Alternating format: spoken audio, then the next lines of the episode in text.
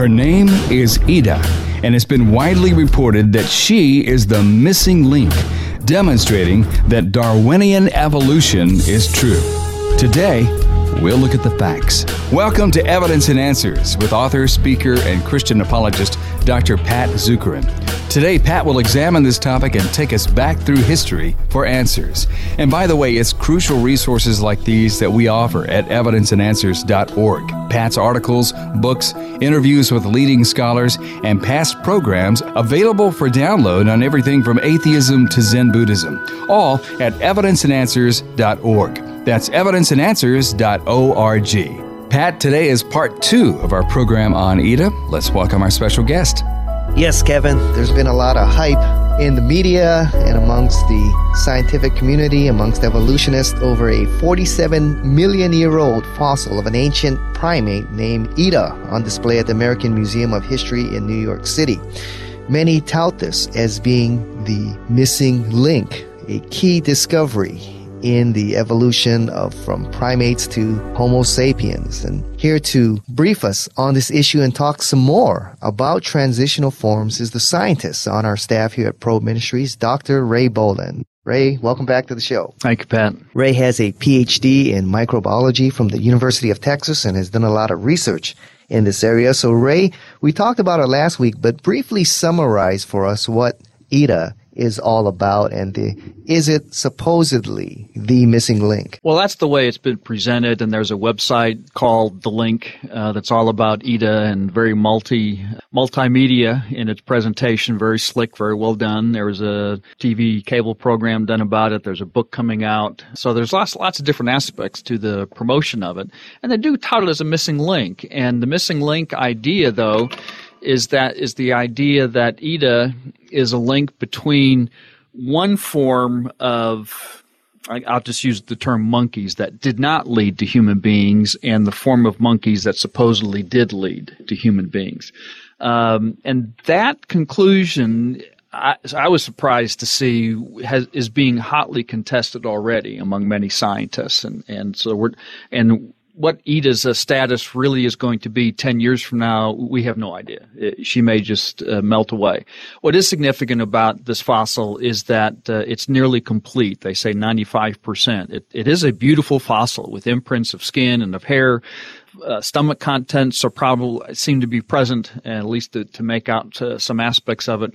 So it's an extremely unusual find, but whether it's also going to remain famous as some kind of a missing link between one form of monkey and the line that led to humans, uh, that's still up in the air. Now, what we see often in a new discovery is that receives a lot of hype, you know, labeled as the missing link, and eventually just kind of dies off. Is, is that what you think is going to happen here with Ida? I think that's exactly what will happen with Ida because you have numerous uh, uh, scientists involved in the human evolution story who are already saying that.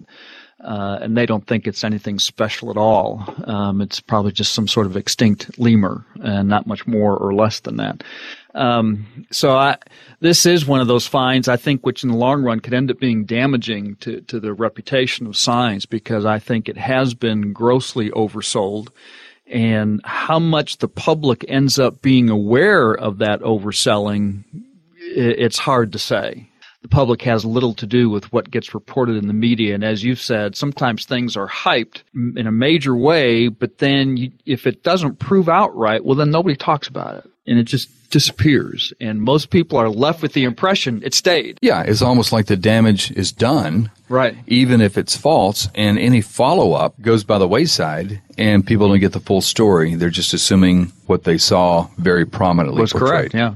Well, Ray, you know, Ida is not the first candidate to be the proposed missing link. There have been many that have come through the years. Uh, one is the Australopithecines. It was touted as a missing link. Uh, one of the most famous in this category is Lucy, mm-hmm. believed to be about three feet tall, uh, found in Ethiopia in 1974. She was believed to be about three million years old. And Many scientists back then were saying, well, this may be the missing link because she appeared to be a small chimp that could stand erect. Was Lucy the missing link? What, what happened here? Well, it depends on which anthropologist you talk to. if you talk to Lucy's discoverer, uh, Donald Johanson, he still strongly maintains the position that uh, something like uh, Lucy indeed was a transitional fossil between an ape-like uh, ancestor and human beings. You talk to other anthropologists who are not part of his entourage, and they put Lucy off to the side, not that significant, not that close to any kind of transitional form. It was still too much like an ape, not enough like a human for that age, that period, that time. Uh, whether Lucy walked upright or not is still something that some scientists still dispute. The fossil still had numerous adaptations that showed it could uh, rummage around in the trees far more successfully than it could on the ground. And it's just you know, most of its skeleton resembled more that of, of an actual ape. So, you know, it's funny uh, how we even get the names. Ida, that we mentioned earlier, is the name of, I think, the six year old child of one of the scientist discoverers. Uh, Lucy got her name because uh, the Beatles' Lucy in the Sky with Diamonds was playing on the tape player in the background when she was found. So they named her Lucy. Absolutely no rhyme or reason to it at all. But You mean if Barbara Ann from the Beach Boys was playing, that would be called. it she'd could be Barbara, Barbara Ann. Yeah, uh, that, that, that could be it. Um, So most likely, this uh, Australopithecines looks like maybe some form of extinct ape. That's the way I categorize it, yeah. Um, and I don't think there's much about it to tell us anything different. Now, another one that came up was Homo habilis. Uh, tell us about that one. Is that one a transitional form?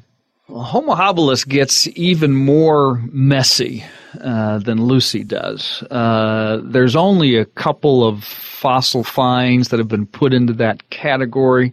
And again, some of these are skull only. There's very little of the skeleton from the neck down, what they call the postcranial skeleton. There's not much of that available of, of any Homo habilis. And so you just got some skulls to look at. And um, one that was featured on the cover of National Geographic many, many years ago uh, was called Skull 1470.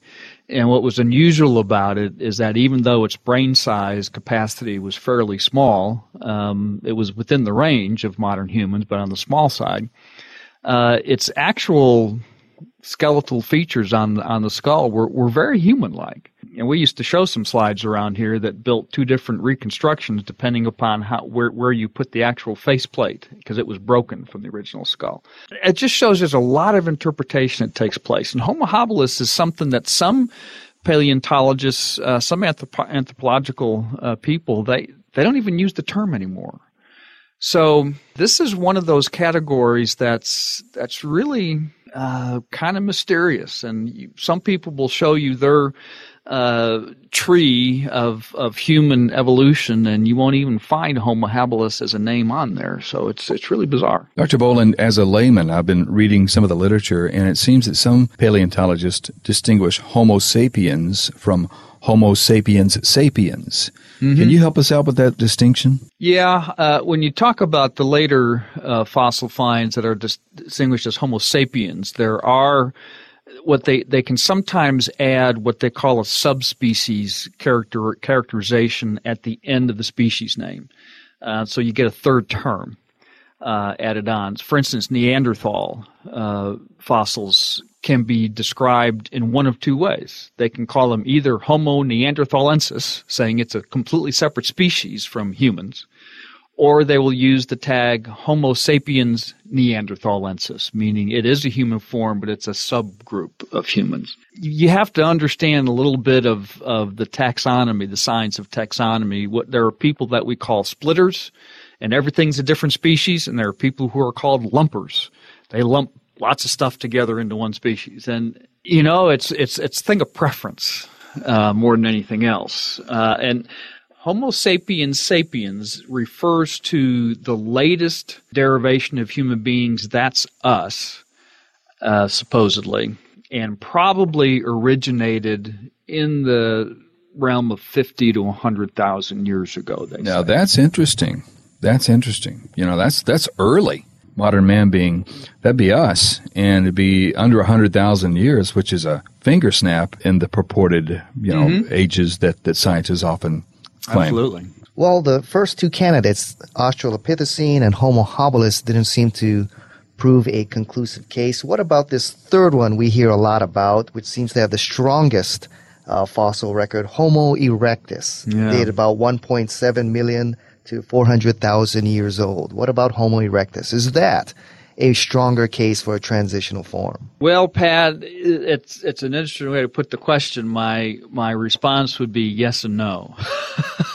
um, yes, in the sense that Homo erectus, or what some people, some of the different finds have names too. They have Java man and Peking man, and, and those that are two that might be mo- more well known uh, that are Homo erectus fossils. But the thing that's unusual about them is that for the most part, from the neck down, they're almost identical to human beings. And the only thing that differs slightly is the skull. And there it's mostly talking about the size of the brain case. And plus, they, they tend to have uh, exaggerated brow ridges that would stick out a little bit, which they would consider a, a, primitive condition. But you can find human beings that have exaggerated bony brow ridges today. So. My uncle. Yeah. we won't ask for his name, okay? and and so there are some. I've actually read in an anthropological book that some anthropologists suggest even that Homo erectus probably could uh, interbreed with with us. Well, when you throw that characterization in there, that tells you they're the same species.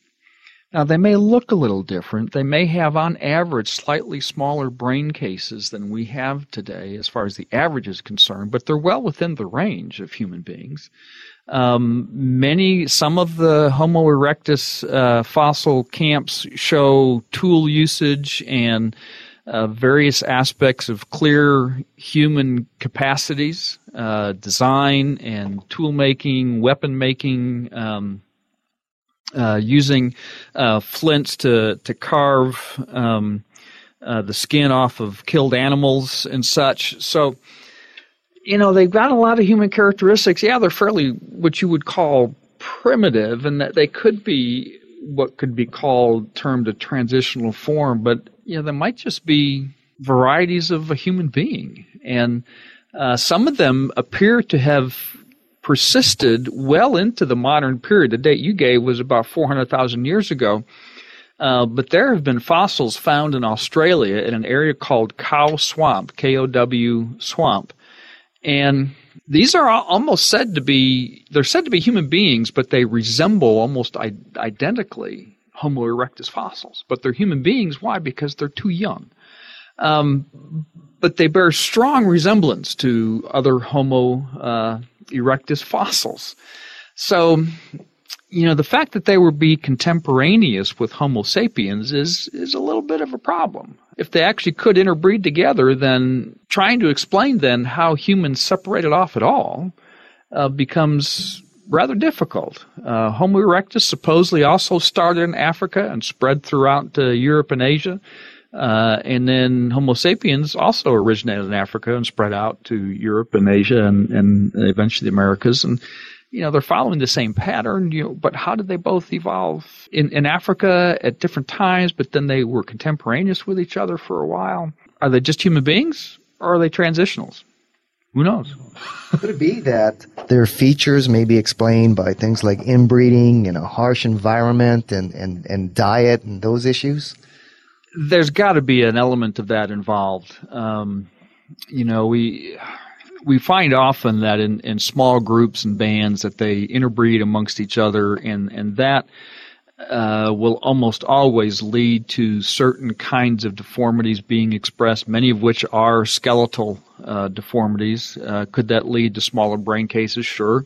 Um, could it lead to other slightly primitive features of the skull? Most likely. Uh, even diet, if you're, you know, they, didn't know anything about the need for vitamin D uh, uh, in, in, that time. And so, it, you know, if they weren't con- consuming sufficient quantities of that because of the nature of their diet, well, they're going to form rickets. And it's going to look primitive. Um, but it means nothing about what their ancestry is. And so uh, some of those things could all have, you know, the, the diet, the inbreeding, all those things could definitely have had an effect. And that's something that from the bones themselves, we can't really tell a lot because with most fossils, you're not really holding in your hand the actual bone. Because the way the fossil is usually formed, even for these fairly recent ones, is that the, the organism gets covered over, and as the animal and the bones decay, it leaves a cavity. And then somehow, in, in after that, more sand, more sediment comes in and fills in the empty space. And so what you actually have is just an impression that's actually sedimentary rock. It's not a bone. So we can't always e- examine these bones for mineral content or leftovers of because it's not bone anymore. It's just rock. So we can't really find out a lot about the the effects of diet or whatever because we, we really don't have access to real biological material. Well, let's move on to the last candidate here, which you mentioned briefly, Neanderthal man. Yeah. Tell us about Neanderthal man. I think they look like the guys on the uh, Geico commercial.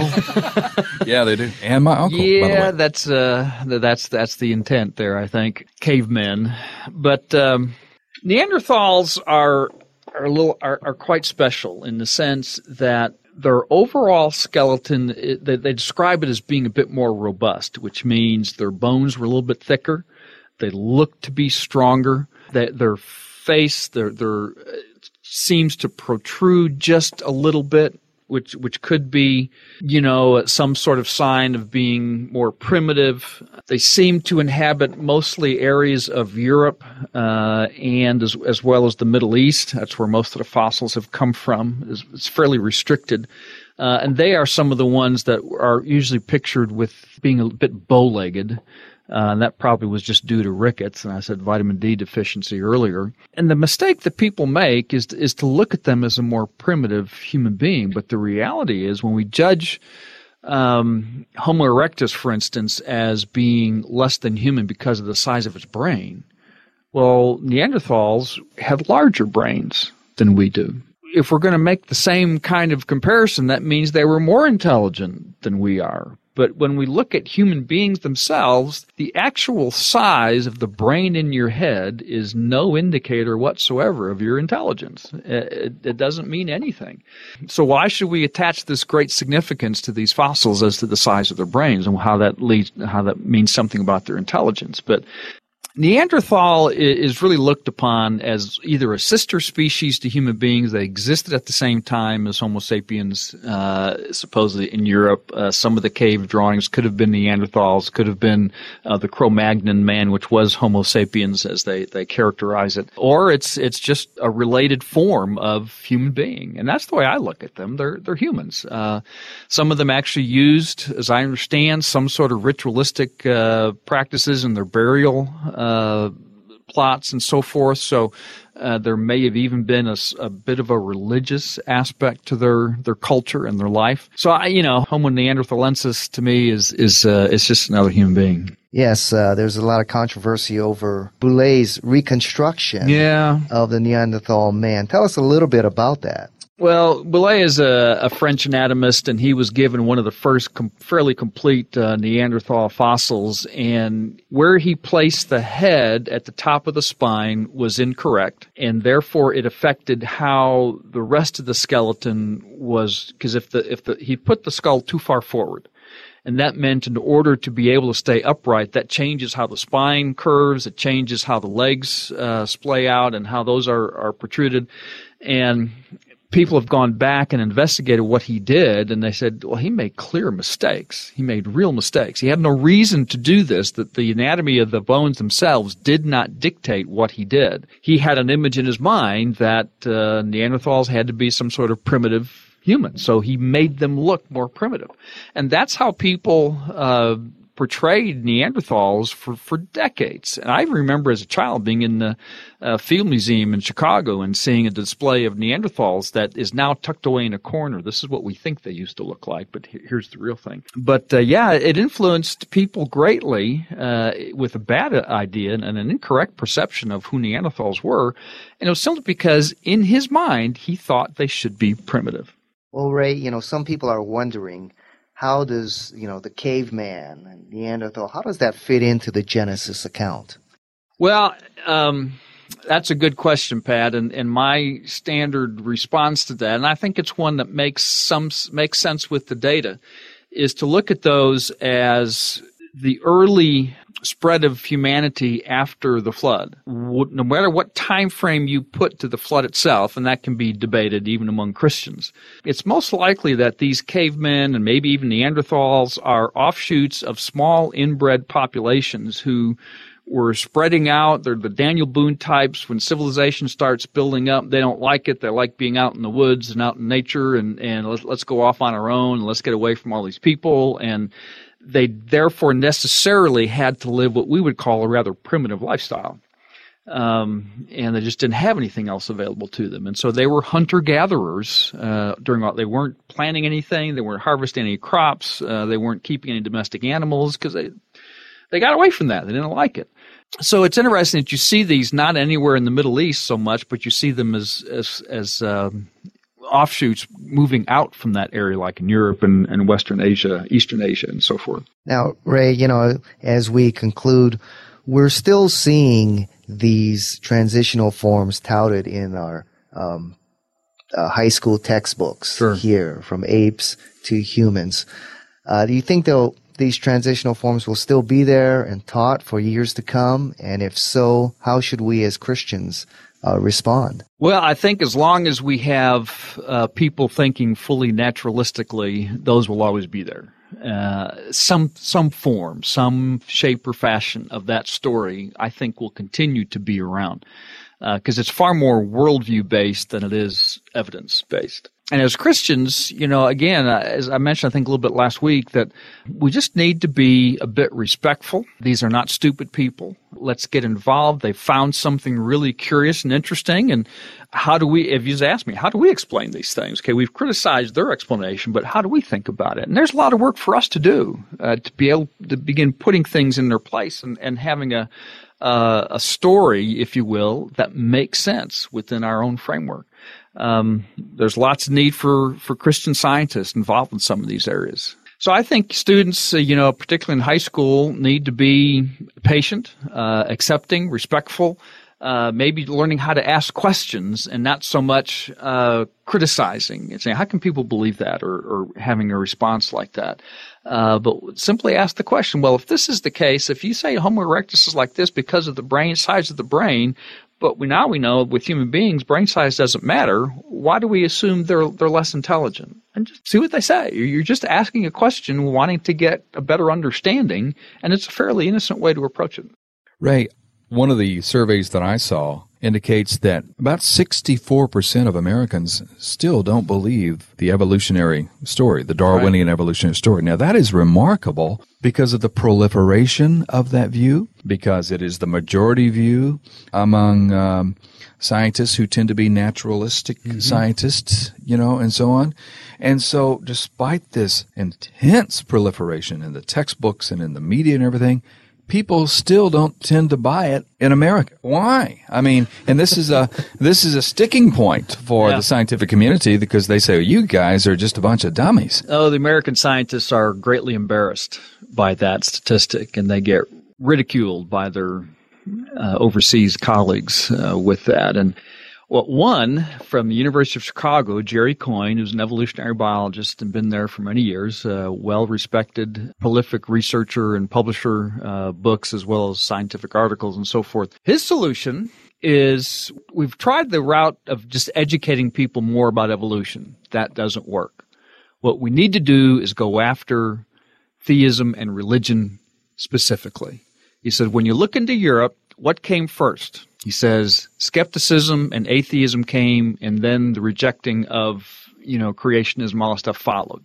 So we need to show people that religion doesn't work and it's false and it's just an evolutionary development. And so he's saying, forget about the science. Let's go after the worldview. Our guest has been Dr. Ray Bohlin. He's a PhD in microbiology and serves as the president of Probe Ministries. And one of the things all three of us here around the table have been encouraging you is not to just ignore uh, recent finds like Ida and other discoveries, but to do the research, get engaged, and be able to make a intelligent and informed kind of response that'll give you a greater platform when it comes to presenting your case for Christ and the biblical account for creation.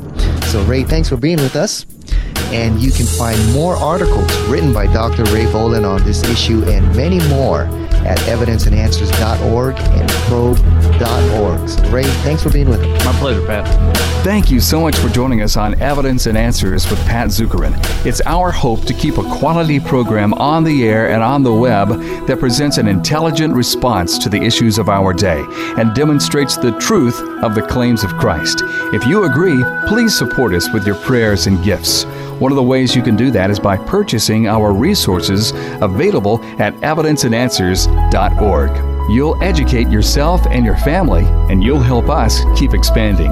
You can download past shows on everything from atheism to Zen Buddhism, read Pat's articles, and purchase Pat's new book with Dr. Norman Geisler, The Apologetics of Jesus. Evidenceandanswers.org. That's evidenceandanswers.org. Go there today. I'm Kevin Harris. Thanks again for listening, and we'll see you next time